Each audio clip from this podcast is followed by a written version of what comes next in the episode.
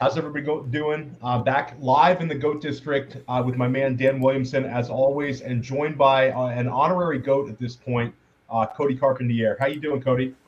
I'm doing excellent, fellas. Just uh, went from the Senior Bowl to the Super Bowl, trying to recover from this cold and get after it. I'm happy to talk some Senior Bowl with you guys.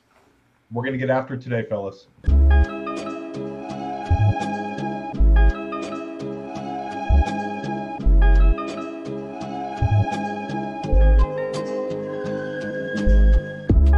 District, you know the Pope listens. Dynasty, our religion, for the blokes missing. On all of these trades, on all of these plays, on all of these grades. By the end of the day, y'all getting played. So, what you gonna do next? Try to fill up that flex? Send the homie a text. That trash offers the best. You try to make it complex, then they text you back. Now all of a sudden, they don't make any sense. Broaden your horizons, boy. Dynasty's not for the Simons, boy. Trades not for consignment, boy. Respect your opponent, y'all some piranhas, boy. This my advice from me to you. Open up your cute little podcast queue. Search up GOAT District, my dude. Pop it in your ear, man. Y'all know what to do. It's a. And I always be trading. And I always be trading. And I always be trading. Y'all try to betray them, but first you gotta bait them. Fish.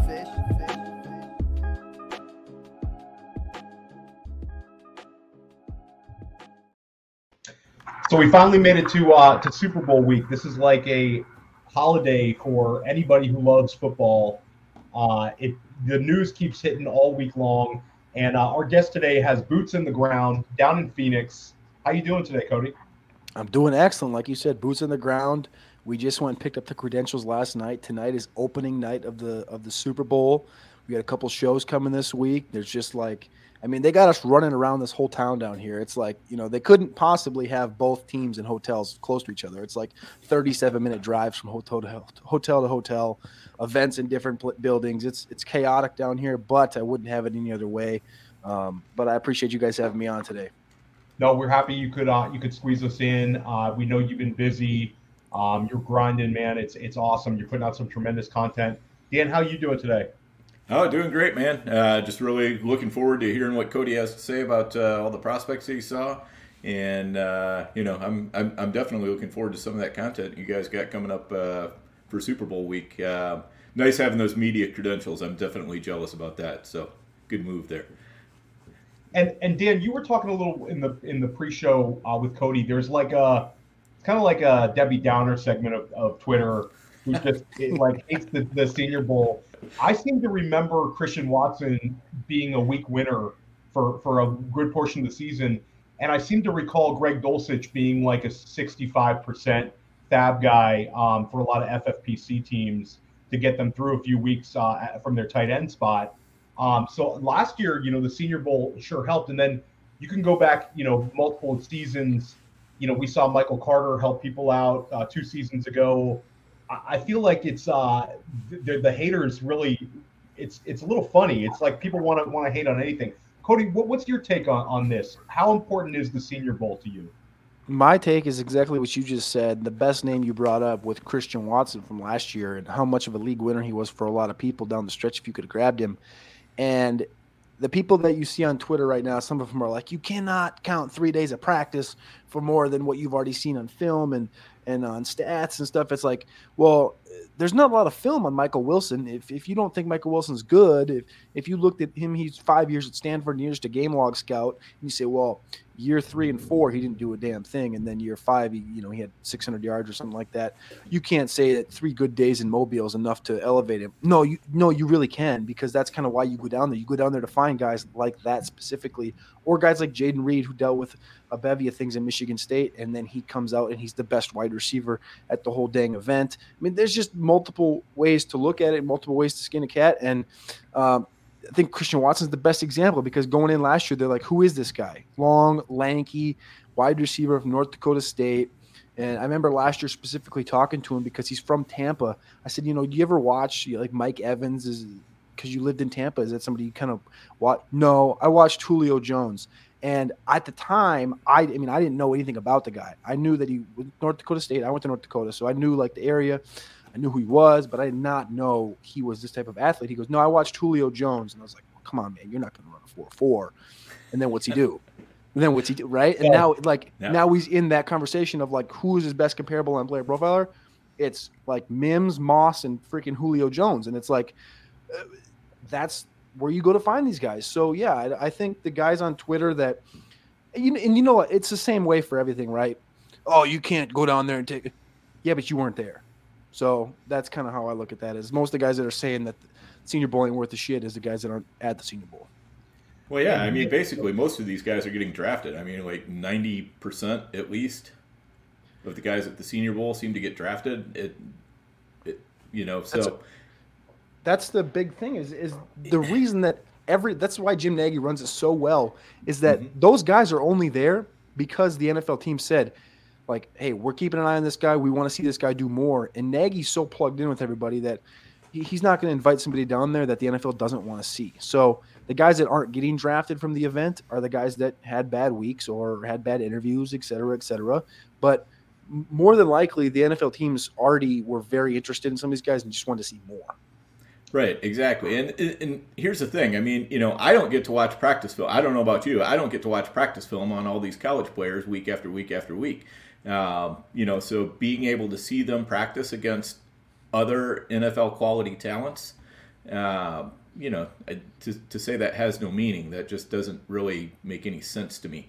You know, obviously, you know, you you don't want to throw away, um, you know, three or four years of uh, college stats and say, well, the Senior Bowl is all that matters. But it's just another, you know, it's another tool in your box. You know, another thing to to you know that you can look at and say, yeah, um, you know, this person is doing what I thought they were doing. Great, I can kind of check that box. Or well, maybe I better pull back on on another player that you know, like Chase Brown. You know, a lot of people are pulling back on him. Um, You know, so it, it, you know, I don't I don't know why you wouldn't let it have some value. Yeah, you think about the the the vast portion of an NFL roster is not from these guys that are getting drafted on day one. It's important, you know, for us as NFL fans and also as fantasy fans to try to go as deep as possible. And that's whether whether that's a guy that can stick in your starting fantasy roster for the entire season, or a guy who you know you can get in a, at an extreme value, you know, in a rookie draft like like we saw last season with like an Isaiah Pacheco. Uh, Watson corrected, but Dulcich people got you know nice and cheap, and I know there was some people on him based on his play in Mobile. So you know with we could talk a lot about the importance of the game, but let's talk a little bit about the players here. Uh, Cody, would you say? And I know Matt Kelly was talking about Tyjae Spears as the big winner. Would you look at Tyjae and agree that he is your big winner here?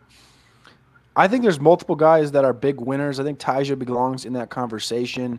The the reason, and, and I look at winners a little bit differently than like a lot of people. So when you you scroll through Twitter, it's going to be like you know, oh this guy Nathaniel Dell's a winner. All these and, and Tyjae Spears, for example, too. But I mean, if you're watching college football this year, Tyjae Spears was already a good running back, went for 205 and four touchdowns against USC. So people already kind of knew who that was. But Tyjae, yeah, I mean he. As soon as Roschon, Roschon Johnson from Texas got hurt day one, had a hand injury, finished practice, and then didn't come back on day two. As soon as Roschon was was out of practice, Tyjae really vaulted himself into being the best running back on the field during during both practices. Um, he's got elite burst, he's got elite speed. Um, very interested to see what he does run. The question with him that, that was concerning down there was everyone was worried about his medicals. Um, when you're talking to him and interviewing him, he's he's got pretty clear like you know recovery surgery surgical marks on his knee. It's like um, he had a pretty. That's the one thing that people are worried about is the medicals as far as the NFL people. Um, I think he's more of a slender version of Nyheim Hines um, with more burst. I think that's a great great area for him to move into. I think he bought himself a fourth round draft pick, um, which is kind of where we saw Dameon Pierce go last year. I don't think he's going to be able to get into that second, third round, but I think day day three, first the first uh, obviously the first you know 20 picks of day three, I think is where Taj ends up. But yeah, he definitely cemented himself for getting drafted and then moving up slowly throughout it. Talk about Roschon. Based on that, I know he had the early buzz, got hurt, but uh, we've had a number of guests in, in the district, uh, Matt Hicks, John Lobb, you know, just gushing over his athleticism. Uh, what are your takeaway on Roschon? Yeah, I mean Roschon. I've been talking to Alex Dunlap about him for about two years. When we went down to the Senior Bowl last year, um, there was conversations at last year's Senior Bowl about Roschon Johnson, which should tell you enough. Uh, you could talk about you could talk to Alex. Alex charts all these games for Orange Bloods down there in Texas, and he watches and, and communicates with Roschon on the weekly during the year. And and he says that Roschon's the leader in the like the leader of the team. It's not Bijan. Obviously, they've had quarterbacks. It's like a revolving door down there at Texas the last few years. But Roschon's been the leader, the mainstay in this offense and this team, and that's what NFL teams like.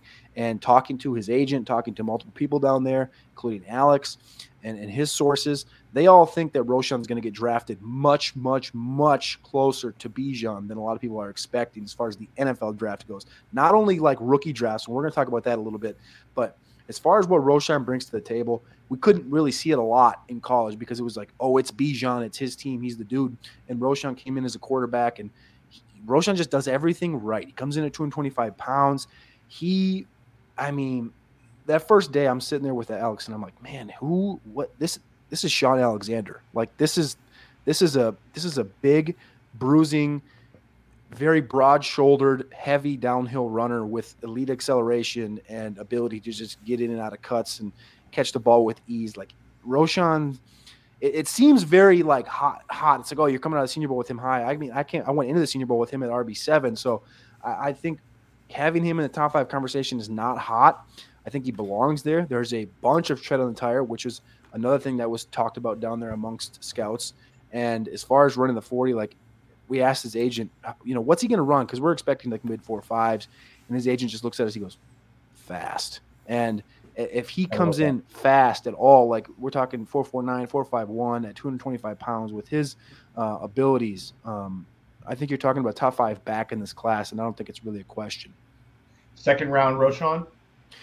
Yeah, I don't think that's out of the question. Like I said, the, the NFL wow. teams a year ago were were in and it, it seems hot, right? It seems like oh, bro, but but you remember you remember early 2000s, and I know where this is kind of a different whole situation, but Cadillac and Ronnie both went top five, and it's like, would it really be out of the question to say that you know Bijan goes 27 and Roschon goes 50? No, I don't think that's out of the question. I think right, but I think people need to understand that that's actually a, and a bit like that that could happen. It's not like oh Roschon's going to go 104. Like no, this is not that talent. This is not a fourth round. It's not a fourth round talent. This is not a late third round. This is a, a late second, early third, late worst case scenario uh, situation for Roschon. He's 22 years old, and like I said, there's a bunch tread on the tires. He's a great leader, the leader of this team, and NFL teams have loved him for a long time. We saw Javonte Williams and Michael Carter uh, go in the second and the fourth round yep. um, early fourth. Um, so that you know the precedent is there. Uh, that's that's super exciting. And Dan, it's nice to kind of be like ahead of the curve on Roschon because Goat District uh, listeners have been hearing about him for a couple weeks now. As soon as we started this, how about Evan Hull? Evan Hull seemed to have a week. Do you have any thoughts on him? Evan Hull is one that I came in very low on. I, I didn't expect um, I didn't expect a ton. Um, I actually kind of really what I ended up having to do with my rankings is literally swapping him and Chase Brown because I had Chase Brown a little bit higher, but I didn't have Chase Brown very high. I think I had him like RB 16 out of 20 out of 25 coming in, and I had Hull down there at like 22. And I didn't really expect much out of either of these guys. Hull was one guy though. Like I said, it, it was really people talk about you know where do you have these guys ranked? Is Roschon higher than Tyjae?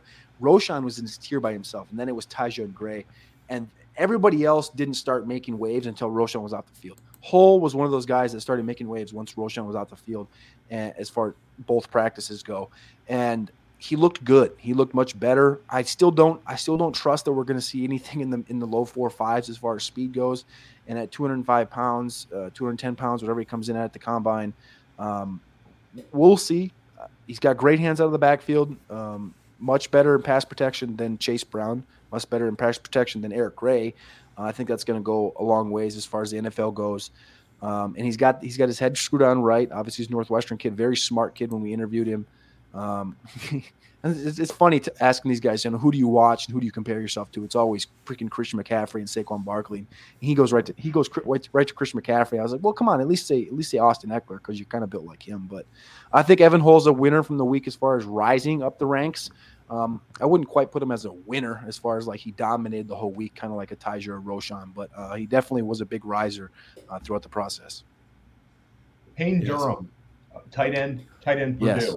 Yes. That, got, first of all, I'll say if Dan's Dan is the the tight end whisperer. If you're gonna like write a movie about a tight end, Payne Durham might be like the name of, of that guy. So it's a tremendous tight end name. Oh yeah, yeah. he doesn't get any better than that, really. you got to have foresight as a parent to name your kid Payne as the first name. I mean, that's just, that's just awesome. Your thoughts on him, Cody? Payne was great all week. So you saw the catch. I don't know if you watched the game or not on Saturday, um, but the touch or the catch that he had that almost went into the end zone. He made like three or four of those catches during the week, and one of them, you know, there was a couple times when the crowd really erupted. It was Tyjae Spears route up the middle, which I think everybody saw when he rerouted. A Payne Durham uh, touchdown in the in the right side of the right side of the, the end zone uh, during practice, and then like a Michael Wilson deep deep fade down the right sideline. And Payne Durham's catch was awesome. Uh, he went up between like three or four defenders during practice and just like above everybody else, snagged it, came down. He's got the build. Uh, the athleticism is my big question. I know you get a question later on who can really rise at the combine. He's one of them that if he does show that athleticism, because he's kind of stiff in the hips, kind of stiff in the lower body, um, I know you remember. I mean, I know Dan remembers Kyle Rudolph from being in Minnesota, where he kind of would always like catch it, go down right away. He didn't really get a lot of YAC, and he just kind of stiffer in the lower half. That's kind of what Durham has, but he has the ability to really get up and get that ball, and, and he definitely was a riser at the tight end position this week. Wide receiver wise, um, there's a lot of buzz about about Jayden Reed. Yeah. Um, but I also want to throw out a couple other wide receivers and just get your your quick reaction. So talk about Reed, but also your thoughts on you mentioned Tank Dell, um, Trey Palmer, and then Puka Nacua. All right, so we'll talk. Well, I mean, start out with Jayden Reed. He was clear cut the best wide receiver on the field this week. It wasn't really close. I thought uh, day two was his day. Day one was Roschon's day. Day two was was Jayden Reed, uh, where he really took over. Um, and I mean, he came in 185 pounds, kind of the same area you wanted him to be at. Uh, Alex comped him to Antonio Brown. I came in with a Percy Harvin light feel towards him. He has great punt return ability. Um, he's a great wide receiver at Michigan State, and he he's got a great elusiveness and, and, lower body dexterity to, to get in and out of these breaks with ease. Plays much larger than he is. Strong hands, great awareness of his surroundings. Asked him who he watched the most of, which we kind of chuckled over this one because I, I said, Who do you watch the most of? And he says, Kadarius Toney. And I was like, Me and Alex both looked at each other you must be not watching very much film because there's not a lot of film on Kadarius Toney out there. So it's kind of funny, but yeah, I mean, Jayden Reed, clear cut number one uh, at the Senior Bowl this year. Um, not, I mean, coming in, I had him, Rashee Rice, Xavier Hutchinson, and Trey Palmer, kind of all in the same tier. I wanted to see who was going to separate. Jayden Reed separated himself. Um, you mentioned Trey Palmer. Palmer uh, coming in, I, I, think right now he's at the top of the marker for my dog rating. Um, that's going to come out later in February. Um, he had a good week didn't do anything special, didn't elevate himself, didn't hurt himself. We didn't really get to see the speed. The big reason behind that one, the quarterbacks were just so bad. We didn't get to see much ball, mini balls go downfield much uh, with accuracy. It was quarterbacks were pushing the ball a little bit, but it was just like it was it was very very porous quarterback play. I think Alex was like, this is the worst quarterback play since the year that they had Logan Thomas and uh, I can remember there was like four dudes that are all. I mean, they never played a down football in the NFL, but um, Palmer didn't rise nor fall, but he does have the speed. I think he's got the the upside. Is he a he's a sub four three guy? You think? Yeah, we asked him what he's going to run. He said four two, um, and he was pretty pretty adamant about that. When you look at and and you know, everyone says 4 2. I'm going to 4 2, 4 3, but he actually has the 100 and 200 meter dash records in high school in Louisiana. The 200 meter record, I think, was like a 53 year record that he broke um, as well. So he's looking to be that fast. He went to LSU for three years, played with Chase, played with Jefferson, played with McMath, played with Marshall, and then obviously transferred to Nebraska. And he was a, a speed threat. He also had a 400 shuttle coming out of high school, too. So he's a guy This kind of goes with your question later who can really rise at the combine. He didn't really get to put that speed on display this week. He made a couple nice plays, ran some strong routes. Um, he does, he is a body catcher though consistently, which is not the best, um, not what you want from a wide receiver. But the speed I think is really what we need to see at the combine. I'm looking forward to that. Should we have a rule in football that if your nickname is Tank, you have to be 225 plus, or are we going to allow Tank Dell to, to keep the Tank nickname because it's very confusing. I I don't know, man. He he's there's such a weird story. He's like they called him Nathaniel, and he hates the word Nathaniel, and it's like it makes sense. But yeah, Tank Dell. Um, He's Definitely like not- Nathaniel. Nathaniel makes sense. Like He's, he's more of a Tonka tank than a tank tank. Yeah, Yeah. yeah, exactly. Right. He's more. Yeah, exactly. Nathaniel does make sense, and he's he's a little guy, and he's gonna be he's gonna be a very interesting one. The the my biggest takeaway with him is it's all there. You you watch the film, it's there. You watch practice, it's the same exact thing. So there really wasn't much to learn from him. I know he got a lot of buzz on social media, but it's the same. It was the same thing all week at practice as it was in the film. He skates by everybody. He's clean and out of breaks. Um, he's got the speed to literally make everybody look stupid on the field. The problem is he's going to be 162, 163 pounds. Um, so he's literally, quite literally, if you look at the player pages, they're going to be identical. He's literally either Marquise Hollywood Brown or nothing. And nothing is going to be KaVontae Turpin without the return ability because he's just not big enough to quite return kicks. And and I don't know if he's got that in his repertoire, but um, that's kind of where I'm at right now. It's either Hollywood Brown or nothing. And I just kind of want to see the draft capital. Um, you know, if he's early second, I'll be interested. Depends where he goes. I just don't see that happening. Um, but yeah, I mean, you can't 1,300 yards back to back seasons at Houston. That is an air raid offense, of course. But Dell's a tough one. I don't think I have him right now. As far as the rankings go, I have him wide receiver 15. So it's like I, I a lot of people are going to have him top 10 because of you know the speed, what he did this week. I just especially for fantasy, it's just not a guy I'm probably going to have unless it's like a parent draft capital where he's like 27th overall in the whole entire NFL draft. I just don't see that happening though. we we had uh, John Lobb in the district, and, and one wide receiver he's intrigued with is is Puka Nacua, who was the Washington transfer to BYU. Interesting story. Your thoughts on him? Puka did good. Puka had a good day one. Good day one. It was not special. It was good. Um, he didn't do much wrong. Made a lot of nice catches. Just had a good day of practice. But again, it didn't pop. And he left after day one. And this is exactly what happened a year ago with one Alec Pierce. And where'd Alec Pierce go? Round two. We see this often where guys will have great practices and then they'll leave. And that's because the agents tell them, hey, man, you've done enough. You pull up, get out of practice. Like Jahan Dotson didn't go last year, right? He, he was invited. He was going to go two days before the event happened.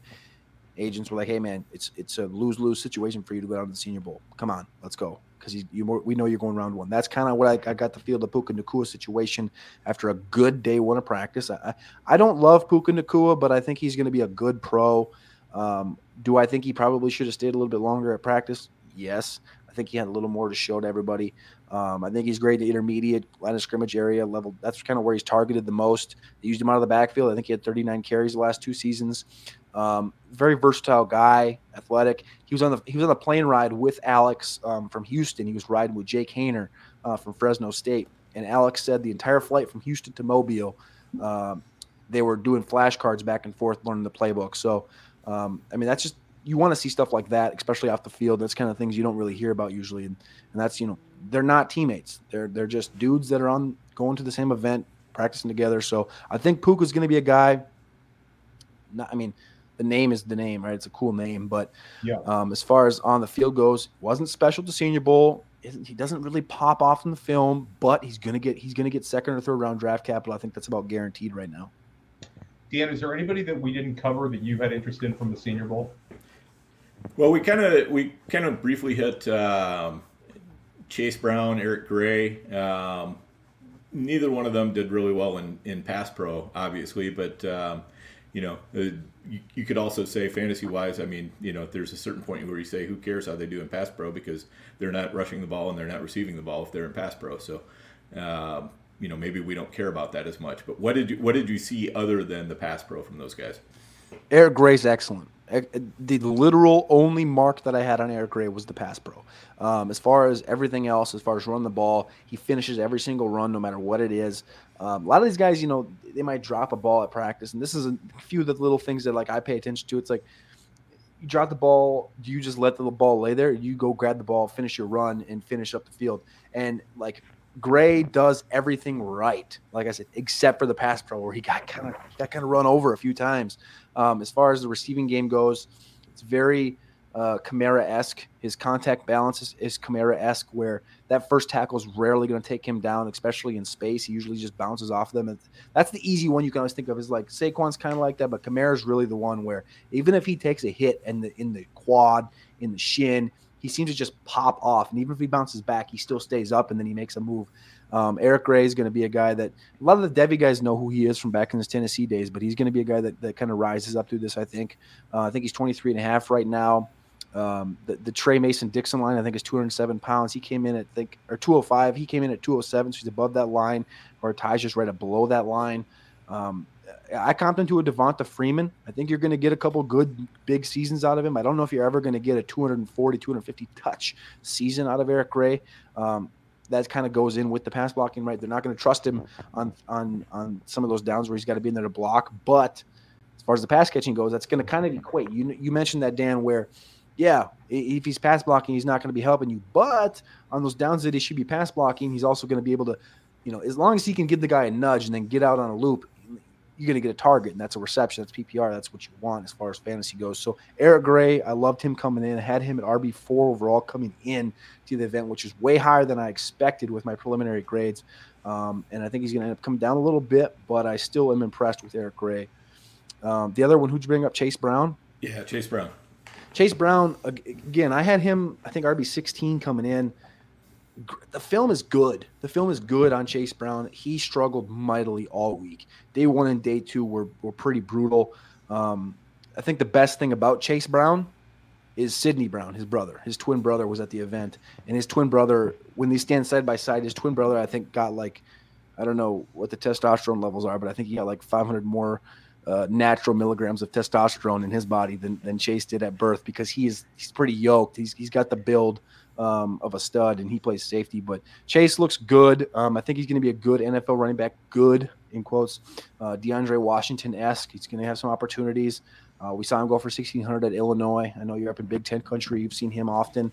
Um, if you can get him in open field, his jets are similar to what you know some of these guys in the NFL have right now. He's got good feet and acceleration uh, and agility. Um, when he's game planned for and game planned around, he can he, he can excel.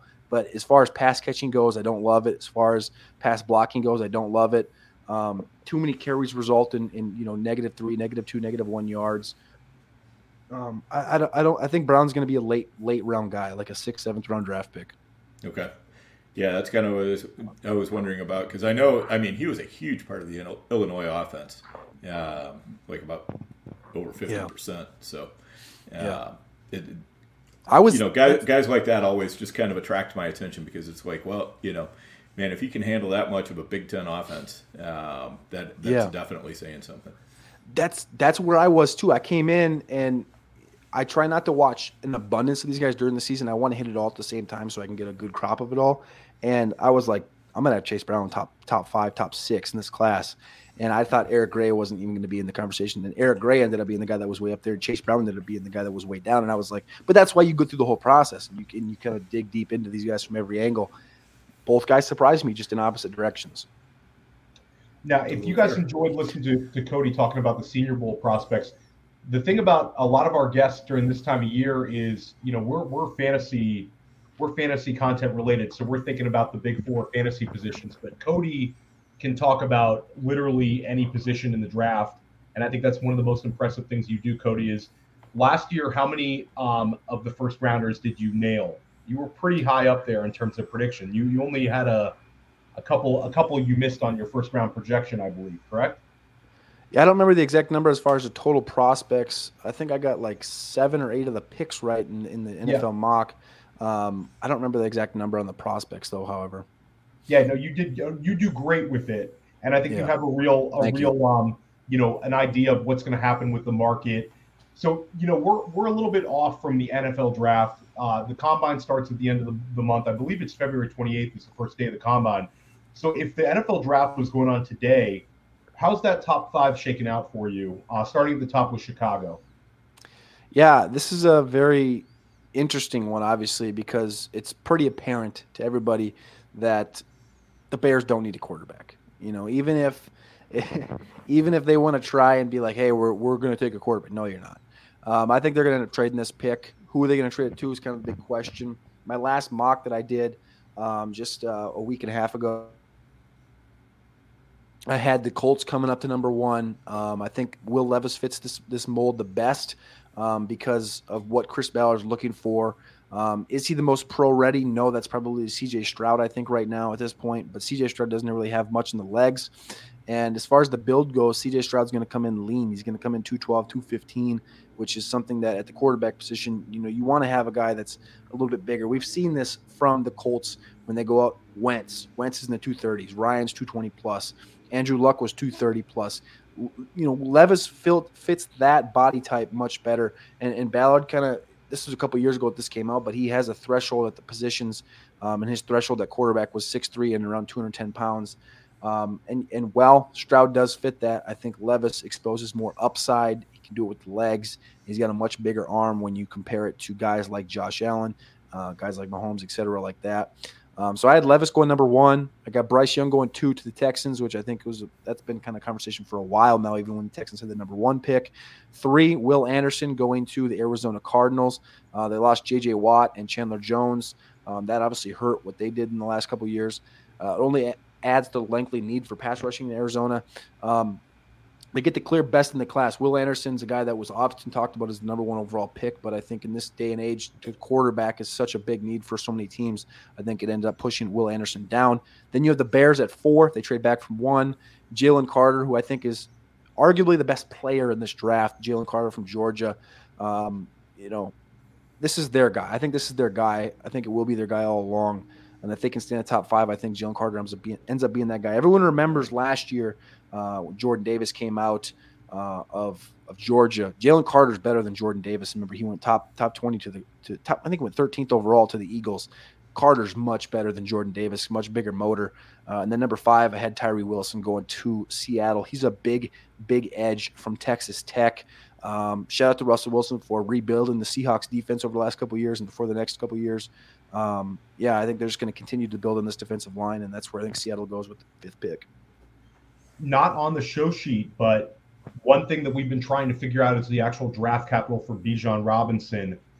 Where do you think, like, if you're looking at this first round, um, can we get crazy? Is it like Atlanta at number eight? Um, what are we talking about here with Bijan? If you're looking at this this first round order, any anything jump out at you as a possible landing spot? You want to get crazy here, don't you? I want to get nuts. no, I, I mean, I, I, obviously don't hate that. I, I, would love to see.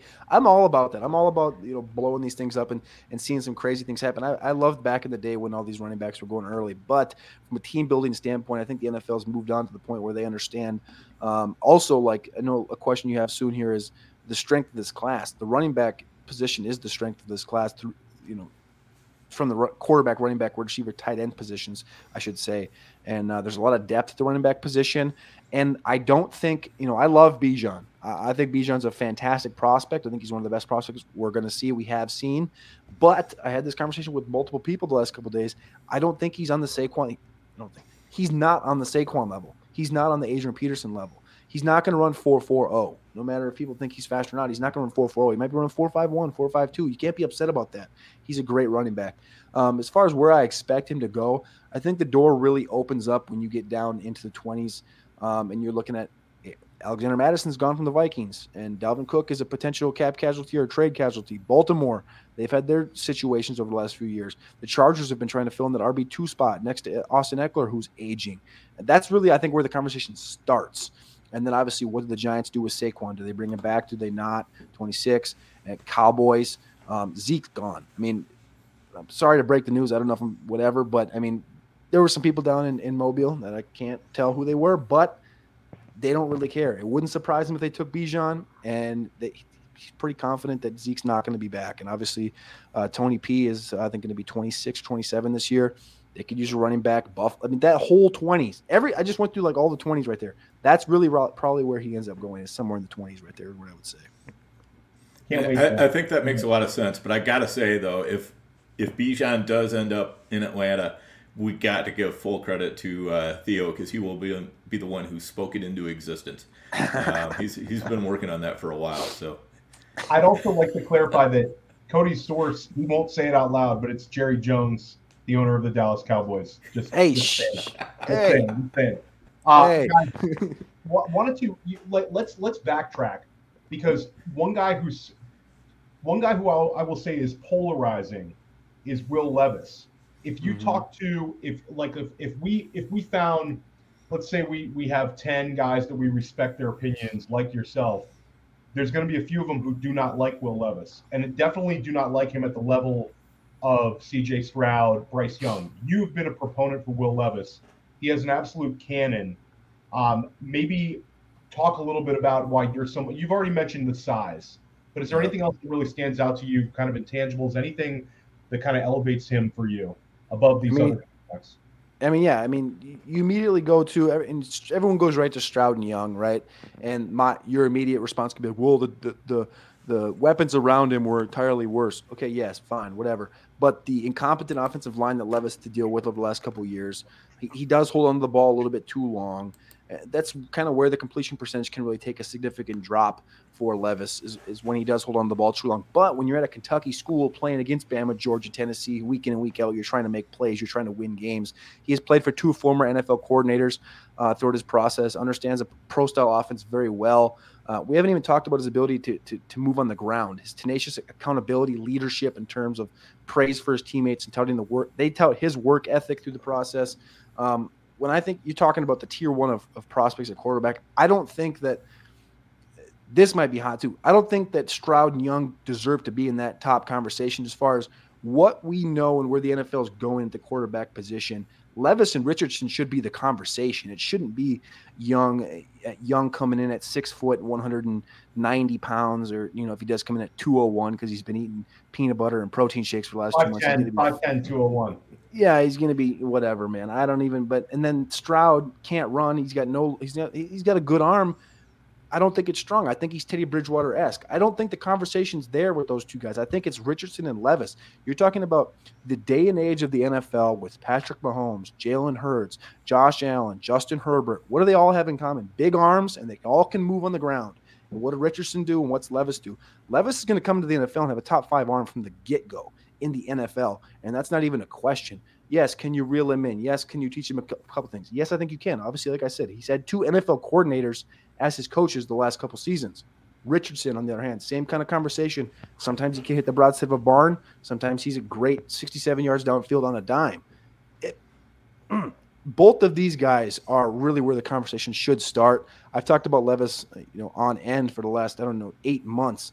Um, I really don't think it's a conversation, but that's here nor there. Um, there's plays you can see of him against Florida where no crow hop, he's standing still in the pocket, 64 yards on a dime in the end zone, and that's just like the, with the flick of a wrist. He's not even, you know, rearing up like we see Aaron Rodgers do and, and taking three crow hops into it. He's just got that strong of an arm, and you see too much through the process of him. Um, I think growing, but yeah, I think I don't think it's really a question for me to be honest with Heaven Levis at number one as far as the NFL goes. So, what, let me ask you a couple questions in on the quarterbacks. Uh, Levis, you don't think he's falling farther than Indy, even if Indy doesn't move up. You know, the, basically that's that's like his floor where he's going. Floor, yeah, yeah. I mean, floor. I'd say probably ends up at like six to Detroit maybe okay. it'd be a floor. Now, obviously, Carolina. I think Carolina. We talked to we talked to a, a source uh, around Carolina. They think Carolina's going to move up for quarterback as well. So um, six for Detroit, but I think there's also some teams that can move in front of uh, in front of Detroit as well. How, how about Anthony Richardson? What do you what do you think is his realistic floor in this draft? I mean, he's dynamite. I, I, think as far as floor goes, you're looking at that 19 spot for Tampa. That's where I put him in my last mock was 19 to Tampa.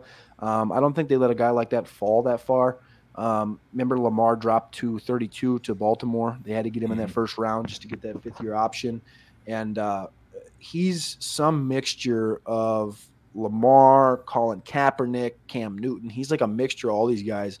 The arm talent is that of, of Kaepernick. The size is Cam Newton, and the and the rushing ability is is close to of what Lamar is, and, and it's it's almost scary to be honest with you. And as far as fantasy goes, this is the guy that, like I said, the NFL Levis is going to be my number one. I think in fantasy, by the time it's all shook out, I think Richardson's going to end up being QB one um, as far as fantasy goes, just because of the legs. Like we saw it from Justin Fields this year.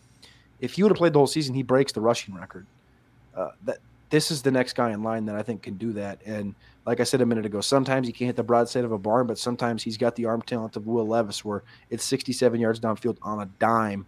And you know, if you can get that connection with some of these guys, you're going to see it very often at the NFL level. And I, I mean, you put, you know, draft capital, you put him at 19. I think he gets drafted higher than 19, but think about putting him him in Tampa with uh, a Godwin, with uh, an Otton, and with a Mike Evans, with a Rachaad White in the backfield. Like that's pretty good weapons for a quarterback like Anthony Richardson. Is he your QB two right now? Yeah, I mean, I don't have my grades done, but as far as the NFL goes, I think NFL wise, Levis, Stroud, and then Richardson is probably where I'm going to be. So you, you don't see Richardson as being a guy that you know like they would redshirt for a year after drafting him or anything like that. He's, he's coming I, out and playing. I think they should, but I think we've just moved on so much past that. I think as far as like these first round guys, there's just no patience in the NFL. We've seen it year in and year out the last probably four years where I mean Jordan Love feels like the last guy that really was forced into that redshirt situation. And especially a guy like Richardson where he's got the legs. Like the NFL is going to force him out there and make him learn. And um, do I think he needs it 100%? I don't think he should have came out this year. I think he should have went back. But we're talking about reality. He's coming out. He's going to get drafted in the first round. Um, he's going to be fantasy relevant year one. Um, yeah, I, like you said, 100% am, am in agreement in agreement with you, Dan. That I, I think he should be redshirted. I, I think he should go back to school. But it's you know, reality's rea- reality's reality. Yes, yeah, it is what it is. All right, sounds good. Is there is there any other quarterback from this class that you're you're high on that you think are could turn into an NFL starter? Not really. Um, Dorian Thompson Robinson interested me until he went to the Shrine Bowl and came in in like the 180s. Um, Tyson Bagent, Tyson Bagent was at the at the Senior Bowl, 6'3", 212. Uh, his dad's a 27-time arm wrestling champion. Um, the dad is. If anybody hasn't seen the dad, the the guy is like Hulk Hogan yeah. of arm wrestling. The the swag yeah. is incredible. They used to have that show on ESPN WAL. If, if you've never watched it, go back, type it into YouTube. Uh, Travis Bagent, absolutely anarchy.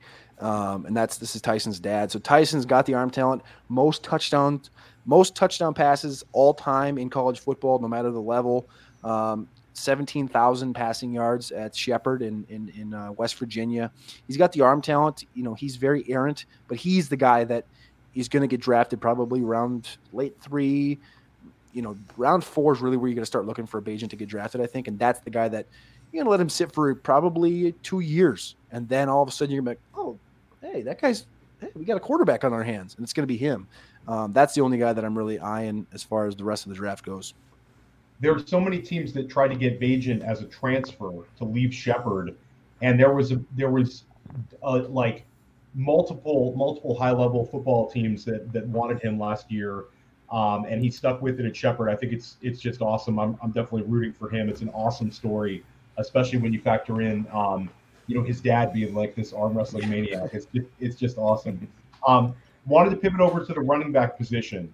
Okay, we won't waste any time on Bijan. He's the, the, the RB one in this class.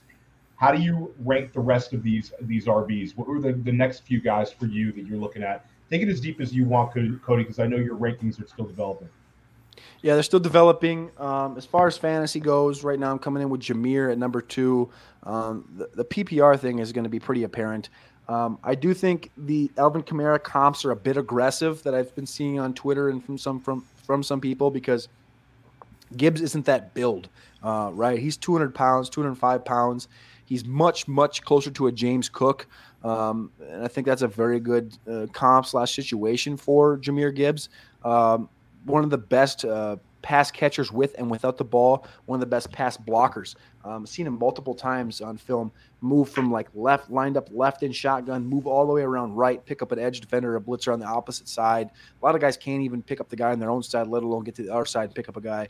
Um, very impressive as far as that goes. I think he has everything. Lower body athleticism is pure. He lines up as a, as a running back, but he looks like a wide receiver when he's back there. It's just very uh, efficient, nonchalant about everything. It's very easy for him. I think I have him number two.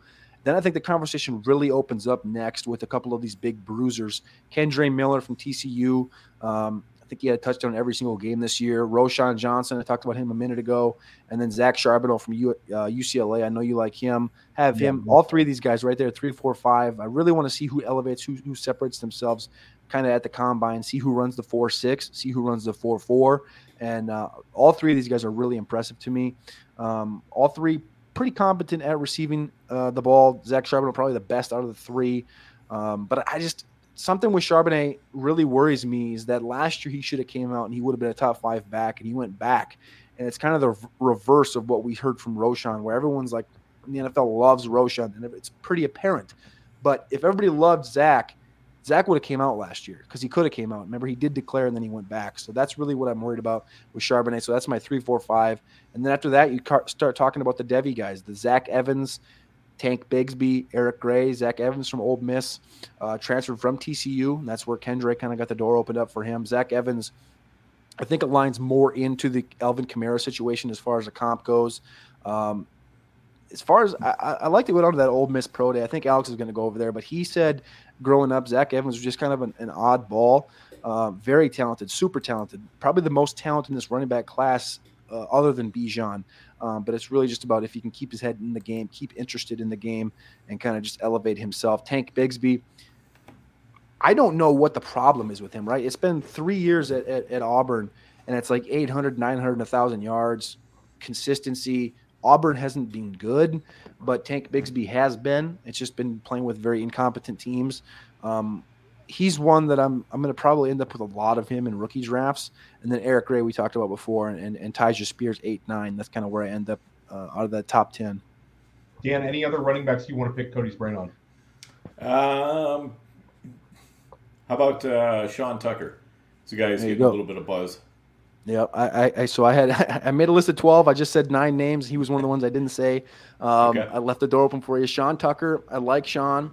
I think he's one of the best pass catchers. Um, it was very interesting to me to see at his build where he comes in slider five nine five ten. He's going to be to about two hundred oh five. Plays bigger, plays much bigger, but he also plays downfield a lot. And they had a lot of plays designed for him 30, 40 yards downfield where they threw the ball to him, which I thought was very interesting because they trust him downfield. Um, as far as a rusher goes, very in line, very straight line rusher. Um, the depth of this class, I think, is really what we're getting down to right now. You're talking about Sean Tucker, where I have him at 12 right now, and I feel really not good about that because I feel like he should be higher. But I think the depth of this class, like I said, is just it's it's very very strong. Um, great lower body strength, uh, great lower body build. Listed at about 210, plays more around 200.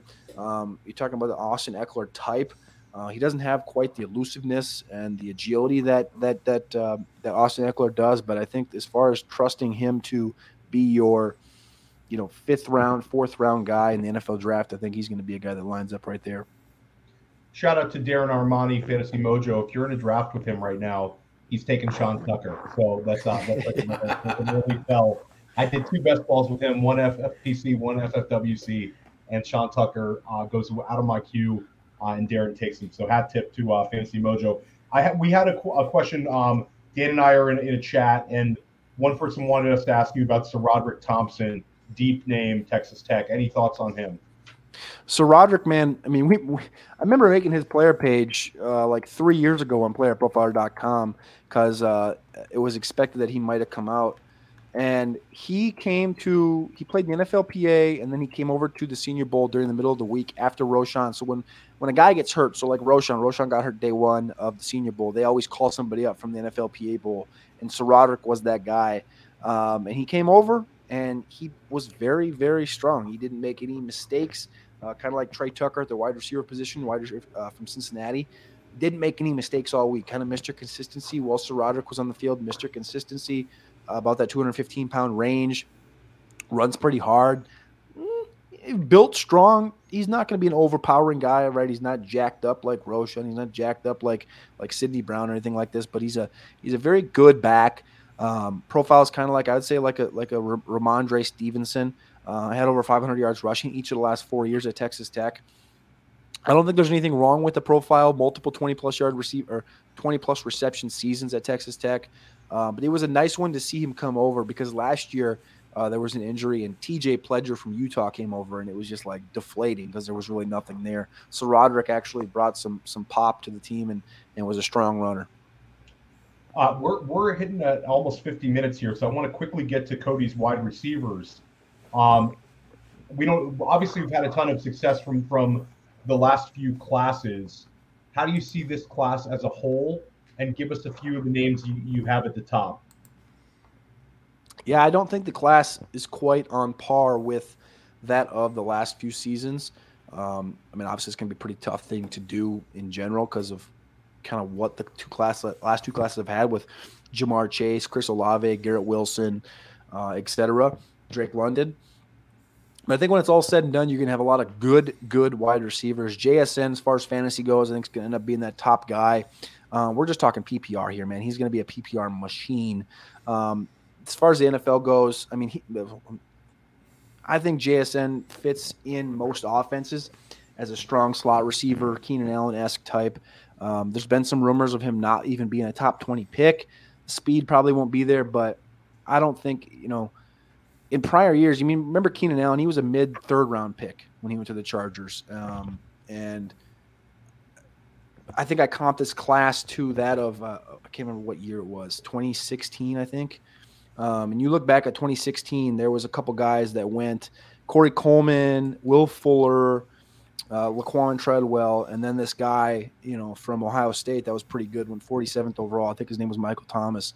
And uh, just kind of overlook guys maybe you shouldn't overlook. And I think Jason's going to be a guy that gets pushed down for no reason. And, and, other than, I mean, he didn't didn't play much this year, but I think he's the number one guy as far as fantasy goes. Quentin Johnston out of Texas, uh, Texas Christian TCU super athlete. Uh, if he comes in at 6'3", 195 pounds, um, very light on the light end. I wanted to see him a lot bigger, um, but obviously 195 is what it is. If he does run what they're rumored to be a 440, 442, something in that range with a 40 inch vertical, I think you're going to see him skyrocket up up mocks up the NFL draft.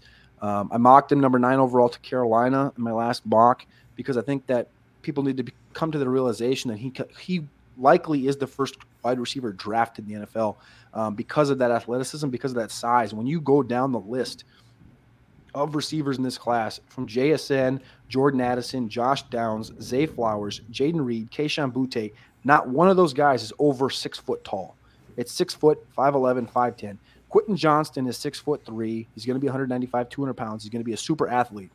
We've seen year after year after year these guys run four twos and four threes and get elevated in the NFL draft. And you're going to see that with Quentin again if he does hit that marker. Now, if he runs four five two and he only jumps 32 inches, obviously you're gonna he's not going to be drafted that high. But as far as looking for a prototypical, prototypical X in this draft, Quentin's really the top of the top of the top of the marker um, for that position. So um, I think he comes in right up there in that conversation. That I know you love Jordan Addison as much as I do. If he was about 15 pounds heavier, uh, he would be my hands down number one wide receiver in this class in every facet. Jordan Addison is going to come in about 170 to 175 pounds. Played at Pittsburgh, was prolific, 1,500 yards uh, with Kenny Pickett in 2021, and then 2022 he picks up, moves across the country, goes to USC, dominates again with Caleb Williams. Um, I think he's about as good a wide receiver, good as wide receiver as you're going to get, top to bottom, other than size. And then th- those three seem to be shaking out as as I would say the consensus top three at this point. Yeah. Do you have a, a, wide receiver four right now? I, I know that Boutte is super interesting, um, you know, because he's got a lot of got a, got a lot of interesting things off the field. Uh, LSU pedigree. Um, you mentioned Josh Downs, uh, Zay Flowers. Is there a guy that stands out to you, or are you still kind of unclear of your wide receiver four? One of my big goals at the Senior Bowl and, and even this week is to find out more about Kayshon and kind of what the off-field situation and how the NFL feels about him because he, for me, would be right up there in that conversation. Um, you know, two months ago, before the off-field questions came up, he was my number one wide receiver, and the NFL seems to now kind of buried him. Uh, Brugler didn't have him in his top 64. I think he still belongs in the top 64, even if um, the off-field stuff is what it is. Um, Boutte is that good of a receiver. Um, I put him number seven right now with Flowers, uh, Zay Flowers, Josh Downs, and Jayden Reed just ahead of him because of their consistency through the process. Um, Downs uh, having a year ahead of Flowers, Flowers dominating at the Shrine Bowl, looking excellent. Jayden Reed dominating the Senior Bowl and looking excellent, staying up there. I think those guys deserve to be moved ahead of him um, at this current time. But if there's anything that gets adjusted uh, with this Boutte thing, or if he's cleared of any uh, wrongdoings or anything like that, I think you're going to see Boutte jump into that tier one uh, with JSN, Quentin, and Jordan Addison. Dan, any wide receivers you want to touch on before we move on? Um, how about uh, Jalin Hyatt, um, Zay Flowers? Where did, where did you say you had them at? Just so Zay Flowers, I have five right now, just behind Josh Downs at four. Uh, Hyatt, I'm a little lower on him. Um, I'd, I'd, like to see, you know, I don't really know. I don't really know what to do with Hyatt because he's, he, he you know, the easy comp obviously is like a Will Fuller. Um, I kind of thought of a Dede Westbrook, something like this. Um, both those guys actually won the Biletnikoff. Um, 175 pounds is just so tough because he's built a, almost identical to Devonta Devonta Smith, um, but he just doesn't have the route running. I don't think as Devonta Smith does. Um, I hate to call him a one-trick pony because you know he won the Biletnikoff as the best receiver in college football, and you got to respect what he did all year. Uh, very slender lower half, not a big YAC wide receiver, but he's lightning in a freaking bottle. And if he does run a 4.26, 4.27, you have to respect that. But at the current time, I have him about wide receiver nine. Um, I just I, I just don't trust uh, his mold in the NFL as far as fantasy goes. Like it's either he has to be Will Fuller, um, you know, healthy Will Fuller. Remember how dynamic he was with those multiple 40, 50 point outputs. Like he has to be that level, uh, in my opinion, to to really be fantasy relevant. So that's why he's a little bit lower than uh, you may see from some other people. Okay. Quickly moving on to the tight end spot, Michael Mayer is going to be a top 20 pick in the NFL draft. It looks like. Um, how excited are you about him as a prospect? And then who would be your tight end two? Yeah, Mayer's clear cut. Mayer's clear cut the number one tight end, I think, in this class. Um, I was actually like, you know, kind of like I mentioned earlier with Chase Brown, Evan Hull, or Chase Brown and some of these other guys, where I came in with an expectation and then thought maybe I, would come out with a different response. I came in with the expectation that nobody's going to touch Mayer, um, but I was like trying in my mind to be like, God, can I can, can Musgrave come close? Can can Darnell Washington? Nobody can come close to Mayer. It was so tough to even be like, okay, what does he do that this other guy can't? Mayer just does everything better. Um, remember Hunter Henry as a prospect being uh, just he could just do everything. Yeah, he wasn't fast, but he could just do everything. Good in the run game, uh, great in the red zone, dominant, break tackles. Uh, um, maybe not the best in YAC, but overall, the tight end, just strong, strong player. Uh, Darnell Washington interests me. He's going to be a little bit further down. He's a hyper athlete. I did want to push this in when there. I'll talk about Musgrave here in a second, but Darnell Washington, um, going into the Senior Bowl, had kind of up in that top four, and a lot of people down there at the Senior Bowl believe that the NFL is going to try and push him into a more of a tackle role, which is up kind of nuts to me. Thing though for fantasy, it's, you know, it's you, disgusting. But he because so there's thought that he's going to be 260, 265. And I'm like, all right, if he's 260, 265, what you're seeing on tape, there's no reason that he isn't as athletic and probably more than Jordan Davis was last year when he ran that 4 7 at 300 and whatever the hell he was. Darnell's that athletic. And there's some people down there that think he's 280, 285 right now. So you're talking about a guy that's 6'8, 280, 285 with this athleticism. Of course, that would be a fantastic right tackle in the NFL. But nobody wants to see that shit for fantasy. But anyway, so I just had to throw that in there because that is something that we need to keep cognizant because he is a pretty good. I think he's a pretty decent tight end. But um, Luke Musgrave, I think, is the clear number two here. Um, he played great all week. Payne Durham was good, but Luke Musgrave was just the clear number one all week. He's the nephew to Bill Musgrave, the former uh, Raiders coach. Um, Musgrave's awesome. Off the field and on the field, conversations with him were awesome. Fluid in the hips in space, ability to find space in the defense where where he's needed. Good hands. He's a good hands catcher. Um, just in contested areas, he just gets the job done all over. Um, he does really kind of lack the, the YAC ability too. He's a bigger, bigger frame guy, 6'5", 6'6", 255 pounds, prototypical size. Uh, I actually comped him to Kyle Rudolph. So uh, now that we're talking about it, it seems like I now have a couple Kyle Rudolphs in this class. But um, Luke Musgrave, I think, is a guy that's going to get drafted as well in round one.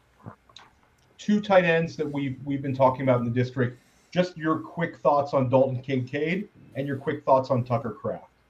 Dalton Kincaid, I think, is a guy that's going to continue to fall through the process. As far as on tape and everything, he looked fantastic, but there's some very big worries right now with his injury that caused him to leave, not participate in the Senior Bowl. Uh, so we'll see what the medicals look like at the combine, but it looks like he's going to be the guy that ends up falling through this process. I hope he doesn't. Hope he doesn't because I liked what I saw on film.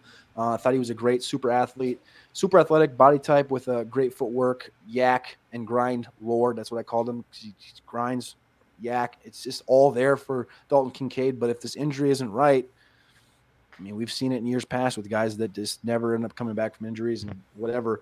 Um, and then Tucker Kraft. Tucker Kraft is a massive, big body bruiser from South Dakota State. Uh, YAC ability, um, but he fall. I mean, it, it's weird watching some of these guys where they got good YAC, but then they like sometimes it's not there at all. And he's one of those guys where – it's kind of hard to explain it because it's you can watch him do things and it's like damn he's super athletic and he can make all these moves after the catch and then all of a sudden he'll get like clipped and he just falls ever so slowly and it, but I think he's good hands, great awareness downfield. Comes back for the ball very well. Obviously, was so super dynamic uh, in that South Dakota offense. I think uh, Tucker Kraft is the guy that Adam Trautman's the easy comp, right? Obviously from the small school, but I think he's going to be a little bit better than what Adam Trautman ended up being. Well, we've we've reached an hour, uh, and and Cody has uh, Super Bowl obligations in a couple hours here, so we want to get him out of here. Let's let give us your top twelve uh, rookie. If the rookie draft is going on tomorrow, who is your top twelve? And we're going to go non superflex. All right, one obviously Bijan Robinson. Two, Jaxon Smith-Njigba, PPR. Um, I think that stays right there. Jahmyr Gibbs, number three from Alabama. Um, I think as far as the pass catching goes, like I said, I don't think he's on Kamara's level where some people mock him there, uh, compare him there. Um, I think more of a James Cook uh, with better draft capital. Uh, Jordan Addison at four, uh, Josh Downs at five from North Carolina. I think he's just a dynamite guy. Five, you know, you're probably not going to want to. I think he deserves to be in that conversation. I think he will be in that conversation by the end because um, I think he's going to get first round draft capital or late thereof, or be the first receiver that goes off the board in round two of the NFL draft. Uh, then Kendre Miller, six. Uh, Roschon and Zach Charbonnet, seven, eight in either order. Uh, Jayden Reed, nine from Michigan State. Zay Flowers, 10 from Boston College. And then Zach Evans comes at 11. I think 12 is where the conversation is tough because I think you, you, you can start talking about Michael Mayer because of how strong he's at the tight end position compared to everybody else. Kayshon Boutte, um, I put him right there in that same conversation because we don't know what's going to happen. Tank Bigsby, the consistency. Eric Gray uh, from Oklahoma, just his innate ability to do everything. And then De'Von Achane is a guy that a lot of people are mocking in these rookie mocks into round one. I know uh, Ray G, our friend, is is high on De'Von Achane because uh, he's going to end up running these four threes as well. Um, but those all those guys I think are in conversation for round one as well. Where did you have Quentin Johnston, Cody? I just was. I missed him. Good yeah. call. Yeah, so you, you got Downs five. Would Johnston be Johnston? You would have at four overall ahead of Addison. I'd probably put him at five. At five. Okay, so good call. Good catch. Okay, so Cody's top five: Bijan Robinson, Jaxon Smith-Njigba, Jahmyr Gibbs, uh, Jordan Addison, and then Quentin Johnston. So that's that's that's your top five. This was this was awesome. Um, I guess we got to get your Super Bowl prediction. or you want to wait before the interviews? That's fine too. You know, we just retweet it. I don't want to get you any let's, hot water down there. Let's go. Kansas City Chiefs, thirty-one. Philadelphia Eagles, twenty. No, seventeen. Wow! Wow! Wow! Love it. Love it. Um, this was awesome today.